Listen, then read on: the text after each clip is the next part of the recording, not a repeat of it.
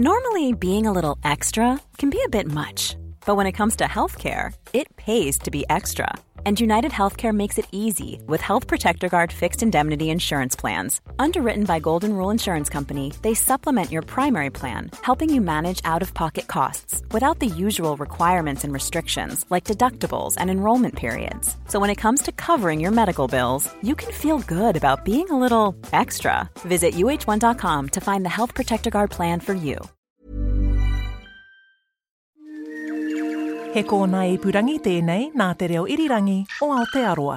This episode of the Aotearoa History Show contains some discussion of sex and sexuality. Please listen with care. June 20th, 1954. A 15 year old girl was brought to Petone Police Station in the Hutt Valley. Her parents had reported her missing the previous night, and the police had come across her at a house party. It probably didn't seem like anything unusual to the cops, just a bit of teenage rebellion. But what this girl said to the duty sergeant triggered one of the most famous scandals in New Zealand history. Three months later, after a mammoth government investigation, it was summed up like this. The girl stated that she had, since the previous Christmas, been a member of what she'd called a milk bar gang, which, in her own words, met mostly for sex purposes. She had become tired of the sex life, was worried about the future of its younger members, and desired the police to break up the gang. A milk bar was basically a cafe targeting younger customers. Teens would typically hang out drinking milkshakes and Coca Cola, listening to music on the jukebox. But after they heard what had been going on around this particular milk bar, the cops jumped into action.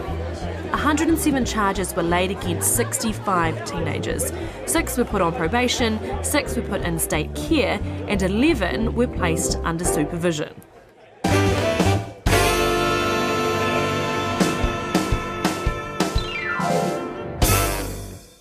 When the details of this case were revealed, the newspapers went nuts. The Dominion wrote, The police investigations revealed a shocking degree of immoral conduct, which spread into sexual orgies perpetrated in several private homes during the absence of parents and in several second rate Hutt Valley theatres. Hilda Ross, Minister for the Welfare of Women and Children, put the blame on bad parenting, comic books, and sexually charged novels. She said, In this national emergency, it is up to us to cut off this abundant supply of filthy literature. The cure is strictness, not laxity. Now it was the government's turn to jump into action. They set up a crack team to investigate the Special Committee on Moral Delinquency in Children and Adolescents. The committee put together a 69 page report, which was delivered to basically every household in New Zealand. It was nicknamed the Mazengarb Report after the chair of the committee, original lawyer Oswald Mazengarb. And it said stuff like this.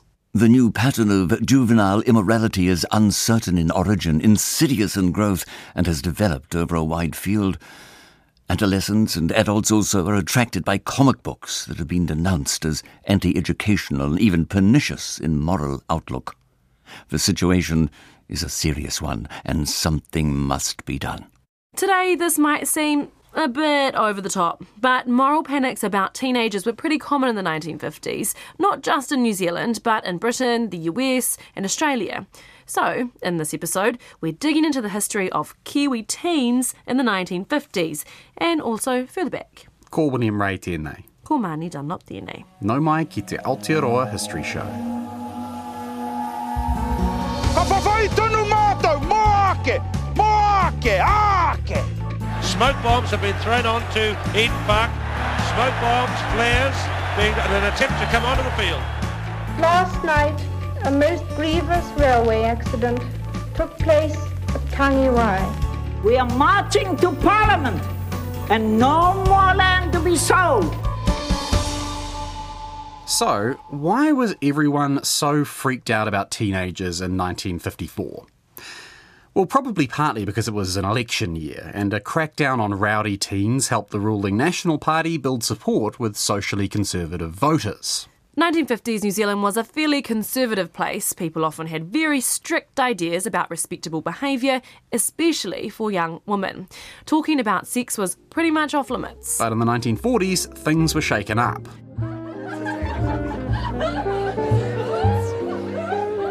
During World War II, tens of thousands of young soldiers and sailors from the United States passed through Aotearoa on their way to war with Japan. They flirted with young women, gave them flowers, invited them on dates. They had money to buy cigarettes, fizzy drinks, fancy clothes. They set up bands which played jazz music. Jazz. As New Zealand historian Redmer Yska puts it in his book, All Shook Up. The affluence and sheer zest for life of the jazz crazy, flashily dressed Americans affected those who came in contact with them. The youth of Auckland and Wellington glimpsed an alternative to the reserve, formality, and introversion of British culture. And this American influence stayed with future generations of young Kiwis. Hollywood and the US music industry embraced teen culture, keen to capitalise on their new spending power and teens all over the Western world embraced them in return. In Aotearoa, there was huge demand for US music, books, and films. In fact, some of New Zealand's first homegrown rock stars started off playing covers of American music. There was Johnny Cooper, the Maori cowboy, who crooned American country music as well as his own songs. A few years later, there was Whanganui Elvis, Johnny Devlin, arguably New Zealand's first ever superstar. He cut through the stitching and the seams of his shirt so screaming fans could tear them off more easily. Sometimes he went through multiple shirts in one show, which won him the nickname the Satin Satan. Kiwi teens who adopted American fashions and music in the 50s became known as bodgies and widgies. Bodgies were the guys and widgies were the girls. They dressed in denim jackets and raced around on motorbikes. All this stuff made much of 1950s New Zealand deeply uneasy. When another young Elvis impersonator copied the King's hip thrusting dance moves at an Invercargill restaurant, he was hauled in front of the City Council to explain. The mayor ordered him never to do it again. Newspapers and magazines were full of worried editorials that American culture was leading Kiwi teens astray. One magazine said, we have to find ways that hold in check a strong, instinctive drive that is constantly being stirred up and egged on by sex suggestion from Hollywood, Burley, Frank Sinatra, and the comic strip. Now, the Mazengarb report had a simple solution ban everything. And the government agreed. Lots of famous 50s movies about teens, like The Wild One and Rebel Without a Cause, were either banned from New Zealand screens completely or had their sexual and violent content edited out. Violent crime novels and comics were fed into government incinerators. Same for music. Downstairs from the studio we're recording in right now is RNZ's record archive. A lot of the old vinyls have tracks which were physically scratched out to stop them being played on air. And look, it's easy to make fun of prudish politicians and journalists panicking about comic books, but some of the stuff was actually quite graphic even by today's standards. For example, here's a quote from a 1950s comic called Battle Stories, which is set in the Korean War. Um, maybe skip ahead a few seconds if you're squeamish. The Reds will smell their hair burning as they die, and they'll feel and hear their skin crackle for a brief second before it turns to ash. And those of them that aren't barbecued like a side of beef will feel their lungs burst like balloons as the fire eats up the air and their dream of conquest blows apart in the searing blast.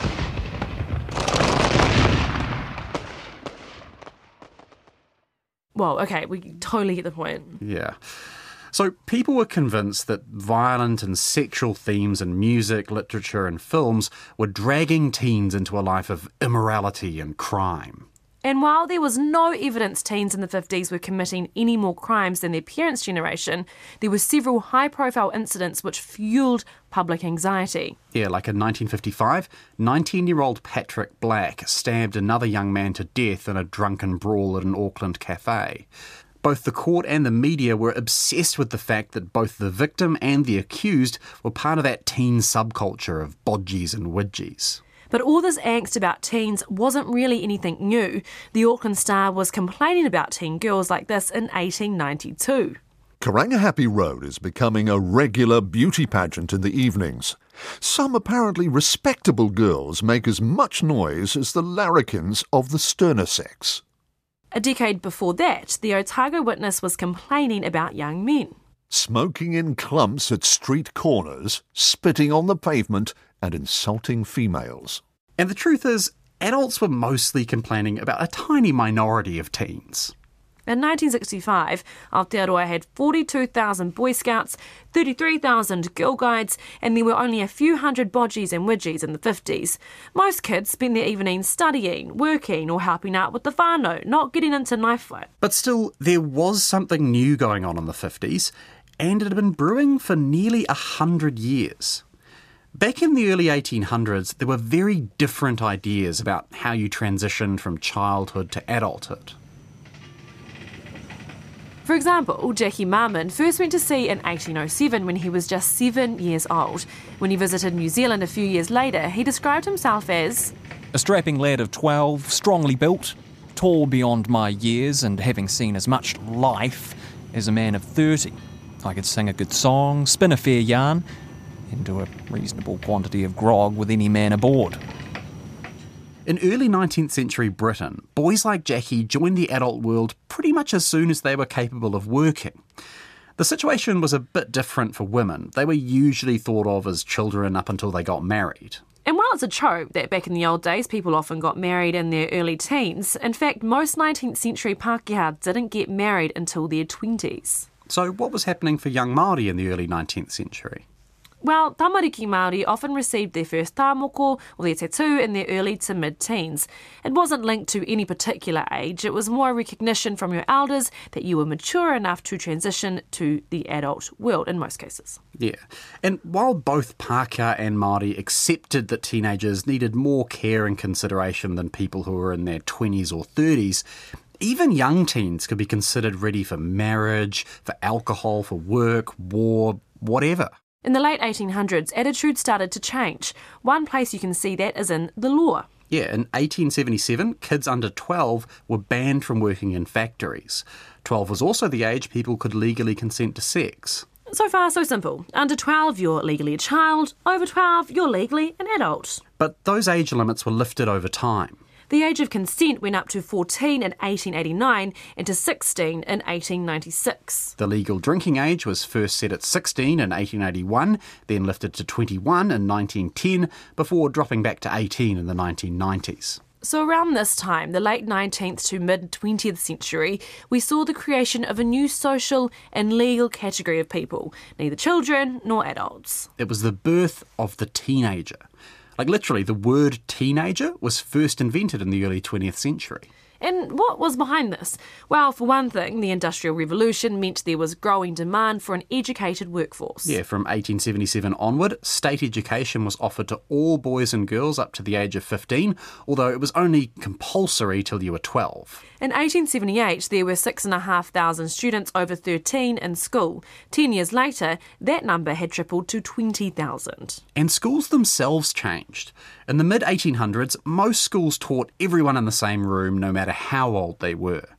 But in the late 19th century, separate high schools became more common. High schools became spaces where teenagers created a shared identity independent of other age groups. Which still happens today, right? But like most social change, this happened slowly and unevenly. Like at one Dunedin primary school in 1909, the principal was confused that pupils who'd done well in year six were failing in year seven. And he said, On making inquiries, I find eight boys working 10 and ten and a half hours daily. Some get up at 3.30 in the morning to work milk carts. These children are quite listless at school. In the 19th and early 20th century, most teens either dropped out of school completely or only attended occasionally. Families often relied on their kids to bring home wages or help out on the farm. They couldn't afford the luxury of high school. The experience for Māori teenagers in the 19th and early 20th century was similar to Pākehā in some ways. They generally started working as soon as they were physically capable, but for some, the teen years were focused on education in whare wānanga, Māori houses of learning. These were highly tapu spaces for teaching selected individuals. Each taught a specific skill. Whare pora for weaving, whare mata for bird snaring and fishing, and whare tātai for astronomy, and many more. When the missionaries arrived, they also set up schools, teaching Māori of all ages to read and write in Te Reo Māori. Māori quickly set up their own wānanga for reading and writing, and by the late 1850s, Māori had some of the highest literacy rates anywhere in the world. Roughly half of Māori adults could read in Te Reo. Yeah, they did.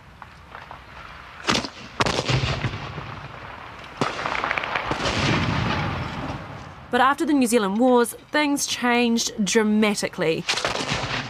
Traditional whare wānanga were disestablished and government passed new laws focused on assimilating Māori into British culture. This policy of assimilation, or racial amalgamation as it's also known, is way too big a subject for us to cover fully here. In short, Emeritus Professor Ngahuia Te Awekōtuku described it as the inexorable devaluation of every social, economic, religious, cultural, or political institution. When so called native schools were established for tamariki Māori in 1867, reading, writing, and even speaking Te Reo Māori was strongly discouraged. This continued all the way up until the late 20th century, and it's a big part of the reason so few Māori can speak Te Reo today. Early on, a few elite schools like St Stephen's and Te Aute College were set up in part to prepare high ranking Māori for careers as lawyers or doctors. But most native schools only prepared Māori boys for working class jobs and girls for domestic service. Another difference between Māori and Pākehā was social norms around teen sexuality. For Māori, sex was traditionally an acceptable subject for discussion with people of all ages. And experts like Dr. Elizabeth Kerekere and Ngahuia Te Awekōtuku also say traditional Māori society was accepting of same-sex relationships between rangatahi and of trans and non-binary gender identities. You can see this in one of the most famous Māori love stories, Hinemoa and Tutanekai. It's about a young woman who swims across Lake Rotorua to be with the boy she loves. You know that song, Pōkarekare Ana? It's based on this story. But the version of the story of Hinemoa and Tutanekai, which was written down by Europeans in the 1800s, left out the role of another young man, Tiki. In a version of the story recorded by the Ngāti Rangiwewehi chief, Wiremu Maihi Te Rangikāheke, when Tutanekai marries Hinemoa, he laments the loss of his relationship with Tiki. Tiki is described as Tutanekai's hoa takatāpui, his intimate partner of the same sex. So, traditionally, Māori accepted sexual diversity. But as Dr. Kerekere explains, that was suppressed through colonisation. As settler numbers and missionary influence increased, the systematic dismantling of Māori language and culture brought with it the British legacy of misogyny and homophobia. Of course, these sexual and gender identities didn't go away, they were just driven underground. But sometimes history gives us hints of their existence both in Māori and Pākehā society. Take Ressa Gibbs, who grew up in late 19th century Nelson. Ressa had a close relationship with another young woman who wrote her this letter. Oh, Ressa, I used to love you more than anyone in the world, and to think you near perfection as possible, and I used to sleep with your likeness under my pillow and kiss it last thing at night. So, was Ressa queer? Maybe, maybe not. It was actually pretty common for young 19th century women to send letters like this. Sometimes there was sexual attraction, sometimes it was just a close friendship. We're a bit more sure about Ressa's brother, Fred Gibbs. When Fred was 16, he wrote dismissively about girls in his diary. All his admiration was for young men. He described one as a fine looking fellow who gave him a tremendous impulse. When Fred was writing that, sex between men could be punished with life imprisonment. Actual convictions were rare in Fred and Reese's day, but that changed in the early 20th century. Yeah, police took to raiding bars and clubs. Many gay, bisexual, and trans teens lived in fear. Lesbian relationships were never technically illegal and usually ignored by the authorities, but not always. In 1954, just a few days after the Hutt Valley milk bar scandal kicked off, 16 year old Pauline Parker and her best friend, 15 year old Juliet Hume, brutally murdered Juliet's mother, Honora. There was a lot of attention on diary entries where the two talked about reenacting sexual relationships between historical figures. Parker and Hume said their relationship wasn't sexual, but it became a big talking point in the newspapers and in court. The prosecutor called them dirty minded little girls, while the Mazengarb report claimed they were abnormally homosexual in behaviour, and the killing of Hume's mother was evidence of a pattern of immorality, of a kind which was not previously manifest in New Zealand. New Zealand was a conservative place by the 20th century, and social standards were only beginning to change. For boys, you just need to look at compulsory military training, or CMT. Yeah, from 1912 onwards, boys from 14 to 18 were required to take part in military training, marching with fake guns, taking part in mock battles, even practicing shooting. It might have seemed like fun and games, but it was a serious part of our commitment to the British Empire, and thousands of those cadets would go on to fight and die in the world wars. CMT was abandoned in the 1930s and 40s thanks to the Great Depression and World War II, but it was reintroduced from 1949 to 1972. Most girls also had a pretty conservative upbringing in the first half of the 20th century, and in some ways, things got increasingly conservative in those years. From the 1870s until 1917, teen boys and girls were taught the same stuff at public schools. But that all changed on the advice of high profile health experts like Ferdinand Batchelor, who said It is essential that the state recognise the necessity for a divergence in the education of boys and girls about the age of puberty. After passing the standard usually attained at this age, let the girls' studies be chiefly directed to domestic management, domestic economy, physiology, and hygiene. Yeah, you would, oh my god. the government followed that advice. So instead of studying stuff like science and history, girls' education focused on cooking and cleaning to prepare them for life as wives and mothers. But there was plenty of pushback. One anonymous writer said schools needed to provide a solid education for the girl who looks over the hedge and longs for the open road that leads to the mountain peaks of knowledge. By the 1950s, though, those open roads were starting to beckon a new post war generation. And through to the late 1960s, those changing attitudes were boosted by a booming economy. Wool prices were at an all time high thanks to the Korean War, and Aotearoa was nearing full employment. Teens in the 50s and 60s could get good paying jobs, which they used to buy new clothes, motorbikes, comic books, and movie tickets. That fueled the desire for more independence, as one former Labour MP wrote. Children get as much money in their pocket as father and mother, and when they have financial freedom, they want other freedoms too. The booming economy led to other changes. For one thing, massive internal migration.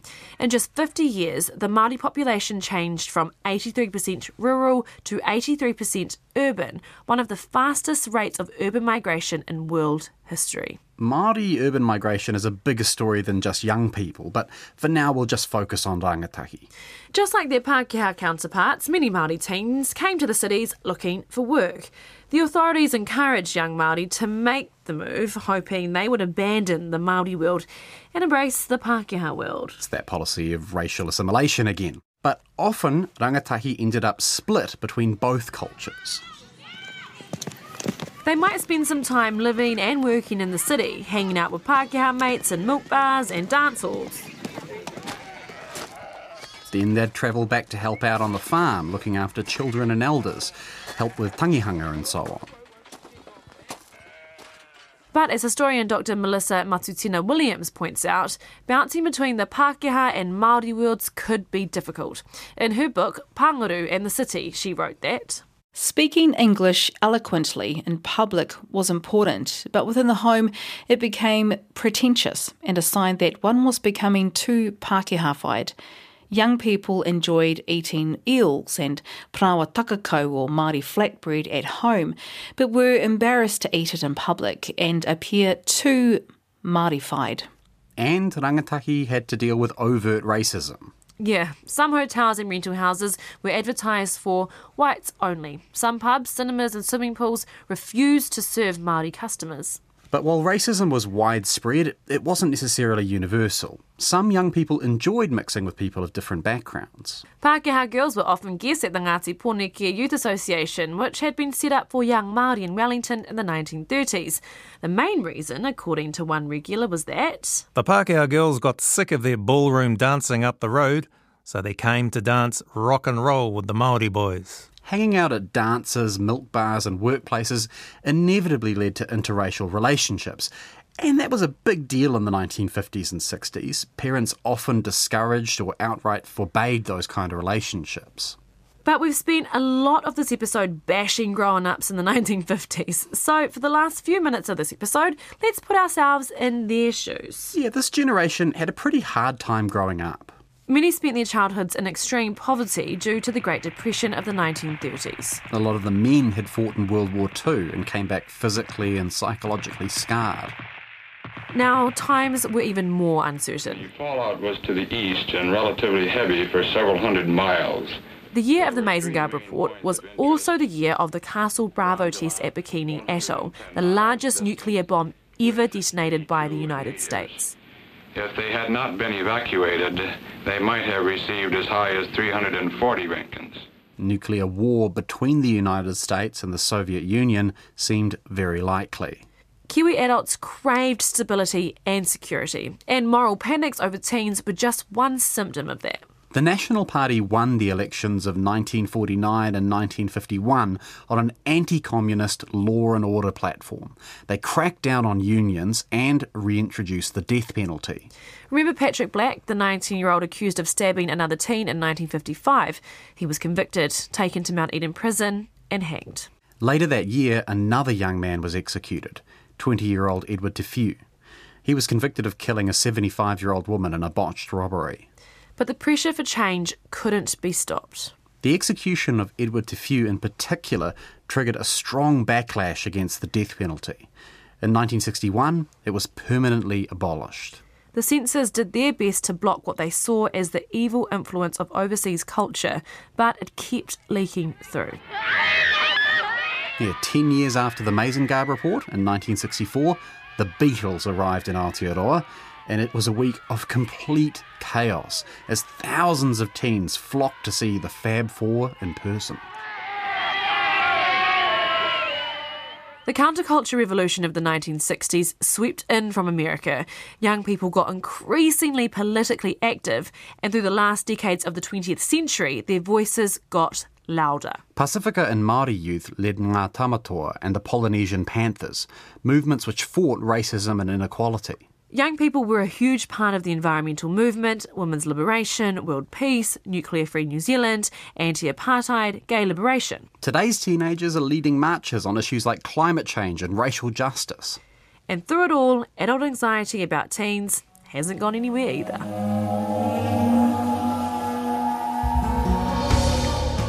Thanks for listening to the Aotearoa History Show.